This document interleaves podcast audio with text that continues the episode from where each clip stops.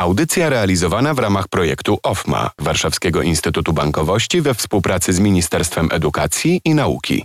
Trzy grosze o ekonomii. Piotr Topuliński, dzień dobry. Naszym gościem jest dziś Piotr Juszczyk, główny doradca podatkowy w Infakt. Dzień dobry. Dzień dobry, witam serdecznie. Będziemy rozmawiali o naszych pieniądzach, o informacjach, które być może niektórych ucieszą, ale są dwie strony medalu. Mówię trochę tajemniczo, mówić będziemy o płacy minimalnej. To pojęcie pojawia się mm, czasem na konferencjach polityków, w depeszach. To może wyjaśnijmy, czym płaca minimalna jest. Można by żartować, że to wszystko to, co do nas wpada, ale e, niekoniecznie. Nie każda płaca jest płacą minimalną. No właśnie, przepisy gwarantują pracownikom, że w przypadku umowy o pracę otrzymujemy minimalne wynagrodzenie. Dotyczy to również e, w sumie umów zleceń, gdyż e, zleceniobiorcy również mają zagwarantowane godzinowe stawki e, minimalne. Minimalne wynagrodzenie, które dzisiaj obecnie wynosi 3600 przy pełnym etacie, czyli osoby zatrudnionej na umowę o pracę, no nie oznacza to, że pracownik e, pełne, pełną wartość 3600 zł otrzyma na konto. Tak niestety nie jest, e, bo z minimalnego wynagrodzenia należy jeszcze potrącić odpowiednio składki ZUS, składki społeczne, jak i składkę zdrowotną, ale również podatek, który płacą pracownicy choć e, często spotyka się, że pracownicy myślą, że tego podatku nie płacą, a de facto e, pracodawca płaci. Ale to właśnie z tej pensji 3000 e, minimalnego 600, które teraz obowiązuje, potrącany jest podatek i składki ZUS. I to jest ta słynna kwota brutto przed podatkami, a na rękę to kwota netto. To też warto by nasi słuchacze młodzi, którzy często podpisują pierwszą umowę o pracę, wiedzieli.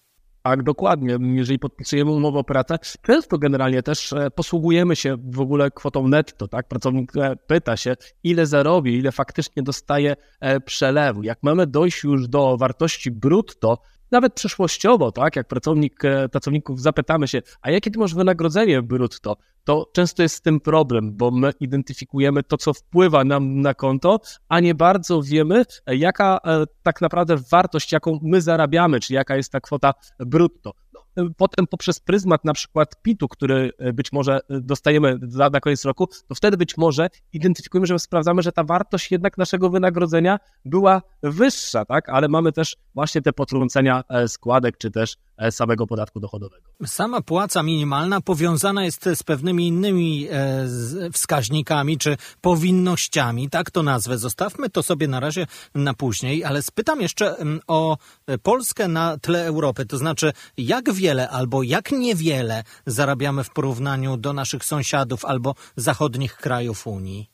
Nie jest źle, ale też nie jest najlepiej. Nie jesteśmy na pewno aż na szarym końcu. Są państwa, które, e, w których ta pensja minimalna jest niższa, ale są państwa, e, w których pensja minimalna jest wyższa. Tak? Mamy państwa, w których e, kwota minimalnego wynagrodzenia przekracza chociażby, na, przeliczając na polskie złotówki, 10 tysięcy złotych, ale są państwa, gdzie ta wartość jest E, niższa e, niż e, w Polsce. Chciałoby się, żebyśmy jednak sięgnęli naszych zachodnich sąsiadów, chociażby Niemcy, czy też, czy też Francja, gdzie te zarobki są wyższe, czy też pensje minimalne gwarantowane są szybkie. Choć trzeba, wyższe, przepraszam, choć trzeba przyznać, że ostatniego czasu no te pensje w Polsce jednak, jednak, jednak rosną rosną, ale rośnie też wzrosła inflacja i u nas zbijanie tej gorączki wygląda nieco inaczej niż na Zachodzie. Zdecydowanie. Inflacja w Polsce no w tym roku na pewno będzie dłuższa na tle innych państw. W przyszłym roku chociażby w Polsce minimalne wynagrodzenie kwotowo e, pierwszy raz od dłuższego czasu urośnie e, więcej, czy też wzrośnie więcej niż na przykład u naszych zachodnich sąsiadów, e, czyli Niemczech, i wartościowo, jak i procentowo. Niemniej pamiętajmy, no, że jednak ta inflacja w Polsce jest wyższa. Pytanie, jak ta galopująca inflacja powoduje, że de facto mm, wzrost pensji minimalnej, bo mówimy o 20% e, wzroście pensji minimalnej w przyszłym roku, e, wpłynie na to, ile my e, kupimy za to dóbr. I jeszcze wrócę do tego początku, co pan powiedział, też pensja brutto, pensja netto. Magią tego wszystkiego jest to, że słyszymy, że pensja minimalna wzrośnie w przyszłym roku o blisko 20%, ale de facto dla pracownika, czyli to, co dostanie na konto, to jest wzrost e, z porównaniem do tego roku, to co będzie w przyszłym roku, to jest około 17%, czyli widać, że w gruncie rzeczy te potrącenia e, które danin publiczno-prawnych zabierają nam e, część tego wzrostu, którą faktycznie my otrzymujemy. Rozmawiamy o pensji minimalnej, jednak pojawiają się już w tej rozmowie również takie hasła jak składki, jak ZUS, no i wszystko jest naczyniami połączonymi. Zgadza się. Pracownik to, co otrzymuje, to jest e, kwota netto, która e, jest przelewana bezpośrednio mu na konto. Pracodawca w umowie zapisuje wartość brutto, natomiast to, co pracodawca ponosi, jaki koszt, to jest podwójne brutto, także dochodzi nam jeszcze jedna kwota.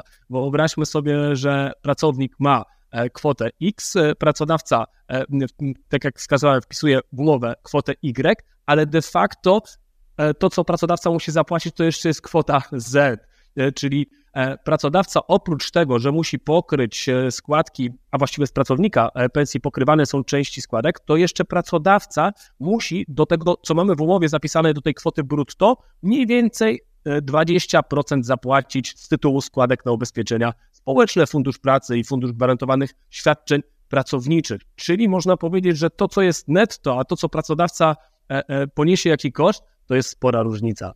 No właśnie, i zastanawiam się, jakie mogą być skutki tego, że z jednej strony chwalimy się podnoszeniem płacy minimalnej, a z drugiej ci pracodawcy coraz więcej muszą wydawać na to, byśmy zgodnie z umową, na umowie o pracę e, pracowali. Co może spowodować taka informacja, takie skoki? Może zacznę od tego, że ja dokonałem takiego przeliczenia, że w przypadku, gdy mamy dzisiaj e, zatrudnionych pięciu pracowników na umowę o pracę z wynagrodzeniem minimalnym, to w przyszłym roku, żeby pracodawca pozostał na takim samym poziomie w kosztach e, pracowniczych, e, to wystarczy mu tylko na czterech pracowników, czyli de facto no, dochodzi wzrost ten 20% również na płaca. A to może przełożyć się też również na ceny, na tą inflację, którą e, dzisiaj mamy. Czyli wzrost e, płacy minimalnej nie zawsze będzie wiązał się z tym, że my też więcej kupimy. To nie działa tak, że e, pracownikom, za, pracodawcy więcej zapłacą,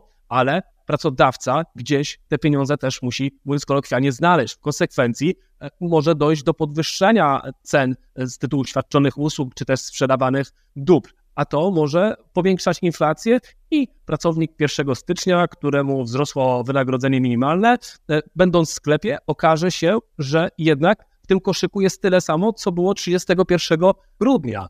Rozmawiamy trochę o losie przedsiębiorców, których los przecież od kilku lat, mm, dla których nie jest łaskawy, bo mieliśmy pandemię, e, skutki napaści Rosji na Ukrainę, mm, wysoka inflacja, wysokie koszty ogrzewania, prąd i tak dalej, i tak dalej. No i koszty pracownika. No, pracownik kosztuje, o czym przed chwilą e, sobie powiedzieliśmy. No i, i nie wiem, czy przypadkiem nie powinniśmy mieć takich obaw, że pracowników przestanie, pracodawców przestanie na nas stać no, pewnie musimy zatrudnić, to znaczy firmy będą zatrudniały pracowników, natomiast e, no, to zatrudnienie pracowników jest coraz droższe. Ktoś gdzieś też usłyszałem w przestrzeni, że e, no, pracownik to nie jest wydatek, bo to jest e, dobro pracodawcy, z tego też pracodawca czy też firmy zarabiają. Ale jeżeli pracodawcy są no, obciążani coraz bardziej kosztami pracowników, no to zastanawiają się na przykład nad tym, żeby te procesy ułatwić, żeby być może skorzystać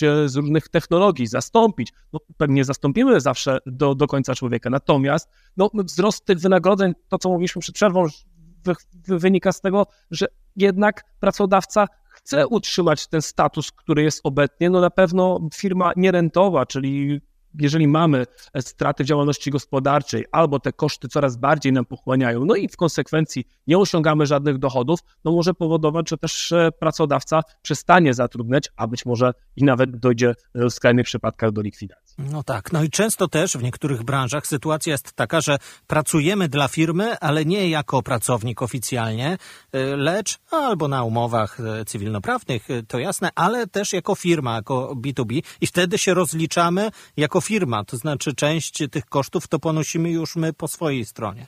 Tak, jest zjawiskiem również takim, że nie mówiły tu o zatrudnieniu kodeksowym, ale też e, pracodawcy, czy też firmy duże zatrudniają sobie, czy też zlecają dla jednoosobowej działalności gospodarczej pewne czynności. W tym przypadku na pewno taka osoba zatrudniona jest e, bardziej konkurencyjna. E, tutaj też również ten pracownik mówiąc w cudzysłowie, ten, ta osoba na, zatrudniona na B2B czy też świadcząca usługi, no z pewnym, w, pewnym, w pewnym sensie nie płaci w pełni takich, znaczy nie ma takich obciążeń, jak też pracownik. No ale też z drugiej strony, na przykład e, ten zleceniodawca, no bo nazwijmy w ten sposób tego pracodawcę, e, będzie wymagał od niego na przykład ponoszenia pewnych e, kosztów i przeniesienia tego no właśnie na swojego kontrahenta. Na koniec naszej rozmowy, bo czas nas goni, e, to są sprawy nieuniknione. To znaczy 1 stycznia e, jedna podwyżka płacy minimalnej, tam w połowie e, roku 1 lipca kolejna i za tym oczywiście te skutki, które trochę tutaj omówiliśmy. Jak powinni się przygotować może przedsiębiorcy na tego typu zmiany? Po prostu czekać albo już patrzeć w swoje wydatki i mm, dokonywać pewnych analiz? Nie wiem, nie jestem przedsiębiorcą. W mojej ocenie no, na pewno już należy uwzględnić w budżecie na przyszły rok. Planując, e, mamy zaraz e, koniec e, trzeciego kwartału i ten czwarty kwartał, czy też końcówka trzeciego kwartału w wielu firmach jest to okres planowania przyszłego roku, podejmowania strategicznych decyzji. I tutaj trzeba zweryfikować, wrócę do wcześniejszego, e, wcześniejszej informacji, być może podniesienia cen, czyli już negocjowania ze swoimi kontrahentami, dla których świadczymy usługi, sprzedajemy towary, E, i wynegocjowania e, cen po to, żebyśmy też mogli odpowiednio e, pokryć koszty wynagrodzeń w przyszłym roku w związku z tymi dwoma zmianami minimalnego wynagrodzenia w 2024 roku. Także w mojej ocenie, no na pewno już trzeba przejrzeć, zobaczyć, jaką mamy przestrzeń, czy to, co teraz obecnie wypracowujemy, pozwoli nam na swobodne pokrycie wzrostu pensji minimalnej, i tu mówimy o wzroście właśnie blisko 20%. No i następnie, jeżeli nie, no to przeprowadzenie ewentualnie negocjacji lub też podjęcie nowych kontraktów, które pozwoli na e, e, pełną wypłacalność w firmie. Pół żartem, pół serio mam wrażenie, że to będzie wyglądało tak. Tutaj wzrosty, później rośnie inflacja, rosną ceny, rosną pensje i jesteśmy trochę w takiej spirali. Tak, i teraz e, jak Pan słusznie zauważył, wygląda sytuacja w ten sposób, że ostatnio na wzrost cen słowo inflacja chyba najbardziej działa i e, jeżeli mówimy do drugiego przedsiębiorcy, no cena wzrosła, inflacja, jest e, e, temat załatwiony, kolokwialnie mówiąc, no bo to hasło powoduje, że wielu przedsiębiorców jakby E, e, rozumie się w tym temacie i nie trzeba więcej wytłumaczenia. Tak jest. E, trzymamy rękę na pulsie. Dziękujemy za te wyjaśnienia. Piotr Juszczyk, główny doradca podatkowy w Infakt. Dzięki za tę rozmowę. Dziękuję uprzejmie. Słuchaczom wszystkim przypominam, cała rozmowa do usłyszenia również w podcaście Trzy grosze o ekonomii, tam także poprzednie nasze audycje. Piotr Topuliński, do usłyszenia.